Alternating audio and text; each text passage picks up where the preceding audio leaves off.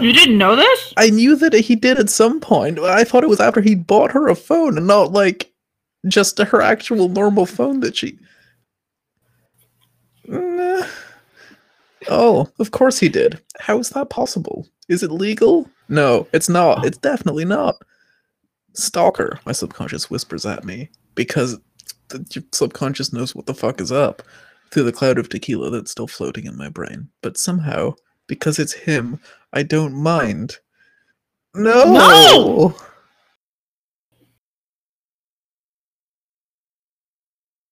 I hate I hate that line a lot. Like I know this is a terrible awful thing that he's doing that isn't at all appropriate and like illegal, but I don't mind because he's got nice eyes and long fingers. Fuck fuck you. Which is about all we know about him. James. Just like fuck you. Do you have a jacket or a purse? Uh yes, I came with both. Christian, please, I need to tell Kate. She'll worry. His mouth presses into a hard line and he sighs heavily.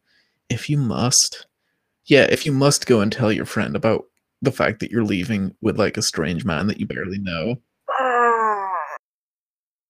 Yeah, because like fuck women who want to stay safe when they go to bars and the concept of informing your friends where you're going so that they know what's happening. Like god, you're being just so um obtrusive to this man who wants to get in your pants. I hate I hate I hate I hate this. I hate this. He sets me down and, taking my hand, leads me back into the bar. I feel weak, still drunk, embarrassed, exhausted, mortified, and on some strange level, absolutely off the scale thrilled. He's clutching my hand. Such a confusing array of emotions. I'll need at least a week to process them all. It's noisy, crowded, and the music has started, so there's a large crowd on the dance floor. Kate isn't at our table, and Jose has disappeared. Levi looks lost and forlorn on his own. Poor Levi. Poor You didn't do anything to deserve this. Where's Kate? I shout at Levi above the noise. My head is beginning to pound in time to the thumping bass line of the music. Dancing, Levi shouts, and I can tell he's mad. He's eyeing Christian suspiciously. Good, he should be suspicious. I struggle into my black jacket and place my small shoulder bag over my head so it sits on my hip. I'm ready to go once I've seen Kate. She's on the dance floor. I touch Christian's arm and lean up and shout in his ear, brushing his hair with my nose, smelling his clean, fresh smell. Oh my. All those forbidden, unfamiliar feelings that I've tried to deny surface and run amok through my drained body. Why are they forbidden? You're allowed to be horny, Ana. I flush, and somewhere deep, deep down, my muscles clench deliciously. I'm not sure I'm much of a fan of the phrase, my muscles clench deliciously, honestly. Um, it's a Like- bad way to describe being horny. Yeah. Like, I feel like it could work, but it's like too weirdly evocative to like be like just it just makes me feel uncomfortable in this context. I feel like it would probably be better if she actually like named the set of genitalia that's being described instead of being like somewhere deep, deep down. Because that kind of sounds like a Charlie horse. Not gonna lie. Yeah, I mean if she was just like, "Oh boy, my labia were slapping together like a happy seal," then, you know, At least it'd be something. He rolls his eyes at me and takes my hand again and leads me to the bar. He's served immediately. No waiting for Mr. Control Freak Grey. Because, like, the bartender uh, recognizes him from fucking Business Insider or something. What? Does everything come so easily to him? I can't hear what he orders. He hands me a very large glass of iced water. Drink, he shouts his order at me. The moving lights are twisting and turning in time to the music, casting strange colored light and shadows all over the bar and the clientele. He's alternately green, blue, white, and a demonic red. He's watching me intently. I take a tentative sip. All of it, he shouts. He's so overbearing. Hate. He runs his hand through his unruly hair. He looks frustrated, angry.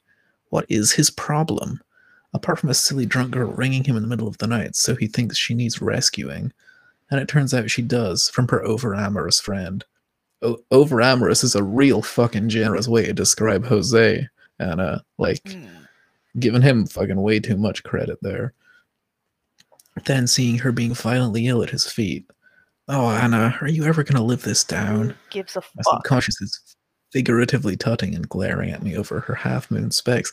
Why why are we getting like so much physical description of her subconscious is just like a like a sarcastic librarian? I regret to inform you, this doesn't go away. It in fact get it in fact gets worse, and we're joined by a second mental character. Oh good. I sway slightly, and he puts his hand on my shoulder to steady me. I do as I'm told and drink the entire glass. It makes me feel queasy. Taking the glass from me, he places it on the bar. I notice through a blur what he's wearing a loose white linen shirt, snug jeans, black Converse sneakers, and a dark pinstripe jacket. His shirt is unbuttoned at the top, and I see a sprinkling of hair in the gap. In my groggy frame of mind, he looks yummy. Mm. I want to chunder. He takes he takes my hand once more. Holy cow. He's leading me onto the dance floor. Shit.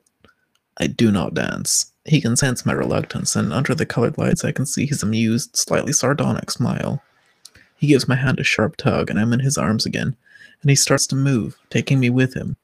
Boy, he can dance, and I can't believe that I'm following him step for step. So, like, She's like, I'm gonna go talk to my friend. She's on the dance floor. And she's like, no, let us waltz to this dubstep.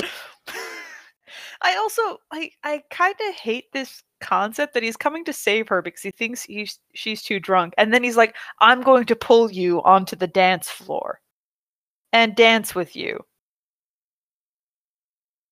Drunk girl. Maybe it's because it's drunk. Maybe it's because I'm drunk that I can keep up. He's holding me tight against him, his body against mine. If he wasn't clutching me so tightly, I'm sure I would swoon at his feet. In the back of my mind, my mother's often recited warning comes to me Never trust a man who can dance.